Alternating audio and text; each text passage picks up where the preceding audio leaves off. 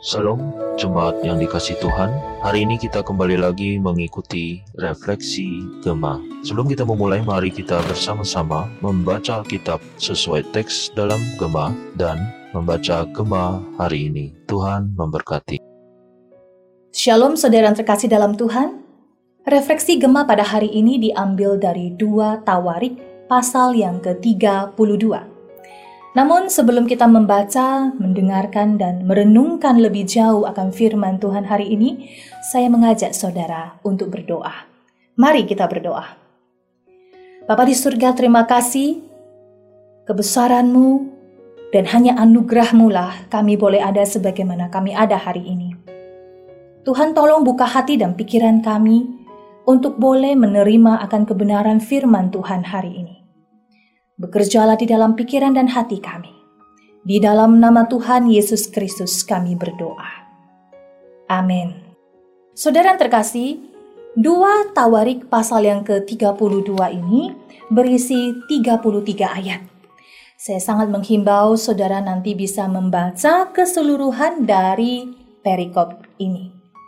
Saat ini saya hanya akan mengajak saudara untuk fokus kepada dua ayat saja, yaitu di ayat yang ke-7 dan ayatnya yang ke-8.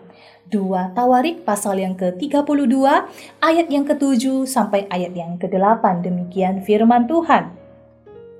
Kuatkanlah dan teguhkanlah hatimu.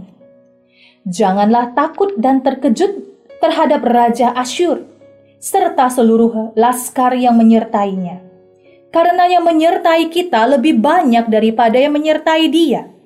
Yang menyertai dia adalah tangan manusia, tetapi yang menyertai kita adalah Tuhan Allah kita yang membantu kita dan melakukan peperangan kita. Oleh kata-kata Hizkia, Raja Yehuda itu, rakyat mendapat kepercayaannya kembali. Sedemikian jawab pembacaan firman Tuhan, saudara. Saudara terkasih, Asyur adalah sebuah kerajaan pada zaman Hizkia termasuk sebuah kerajaan yang besar.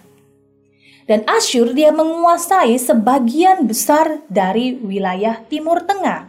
Dan perbatasan Asyur itu kian hari kian meluas sampai ke perbatasan Israel. Dan Asyur termasuk dalam kerajaan terbesar dalam sejarah kuno. Saudara terkasih, dalam dua Tawarik pasal yang ke-32 ini menceritakan kepada kita bagaimana Sanherib mencoba memasukkan Yehuda, kerajaan selatan itu, ke dalam kekuasaannya. Sanherib begitu berambisi uh, untuk menguasai dan menaklukkan kota-kota yang sudah mereka rebut. Mereka memaksa kota-kota yang direbut untuk membayar upeti dan ini adalah cara mereka untuk membangun dasar pendapatan mereka. Bahkan saudara rakyat yang ada di bawah kekuasaan mereka itu diharuskan untuk melakukan sumpah setia. Jadi bukan hanya upeti dalam bentuk uang saja yang harus mereka berikan, tetapi termasuk janji untuk membayar pajak dalam bentuk ternak, anggur, peralatan perang seperti kuda, kereta perang, senjata, bahkan emas, perak, dan hal-hal lainnya yang menyenangkan sang raja penakluk. Saudara terkasih, menariknya di sini adalah upeti itu lebih penting dari uh, tawanan.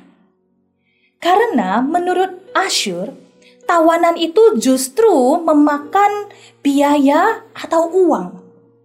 Dan kalaupun ada tawanan yang mereka bawa, itu pun dalam kasus terjadinya pemberontakan yang hebat atau tawanan-tawanan e, mereka kemudian ditempatkan di kota-kota yang telah dihancurkan mereka.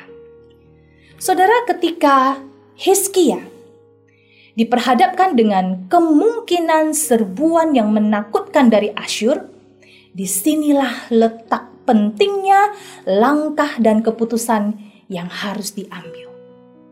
Saudara, Hizkia tidak gegabah dalam mengambil keputusan. Keputusan Hizkia akan menjadi keputusan yang sangat penting. Ya, Hizkia membuat dua keputusan penting. Yang pertama, Hizkia melakukan apa pun yang dia bisa lakukan untuk menghadapi situasi tersebut. Dan yang kedua, Hizkia mempercayakan hasilnya kepada Allah. Saudara terkasih, terkadang kita diperhadapkan dengan situasi yang tidak mudah, bahkan mungkin menakutkan, dan mungkin sangat genting untuk kita segera mengambil keputusan dan langkah yang tepat. Saudara, saya yakin kita akan mengambil semua langkah yang memungkinkan kita untuk mengatasi masalah kita dan memperbaiki keadaan. Itu baik, saudara, itu baik. Tapi jangan lupa, saudara, bahwa kita pun harus menyerahkan segala situasi dan kondisi yang kita hadapi kepada Allah dalam doa dengan mempercayakan solusinya kepada Allah. Saudara terkasih ketika Sanherib mulai mengepung, Hizkia tetap bisa memandang dengan mata iman. Bagi Hizkia, jumlah musuhnya itu tidak berarti apa-apa selama dia tetap berada di pihak Tuhan. Di dalam Zakaria pasal yang keempat ayat 6 mencatat, kemenangan itu bukanlah dengan keperkasaan dan bukan dengan kekuatan, melainkan dengan rohku. Firman Tuhan semesta alam. Saudara, Heskia dia begitu yakin bahwa dia bisa mendorong semangat pasukannya karena dia tidak memiliki keraguan tentang di mana posisinya bersama Allah. Oleh sebab itu, dengan yakin dan penuh iman kepada Allah yang hidup, Hizkia berkata, "Kuatkanlah dan teguhkanlah hatimu. Janganlah takut dan terkejut terhadap Raja Asyur serta seluruh laskar yang menyertainya." Karena yang menyertai kita lebih banyak daripada yang menyertai dia. Yang menyertai dia adalah tangan manusia, tetapi yang menyertai kita adalah Tuhan Allah kita yang membantu kita dan melakukan peperangan kita.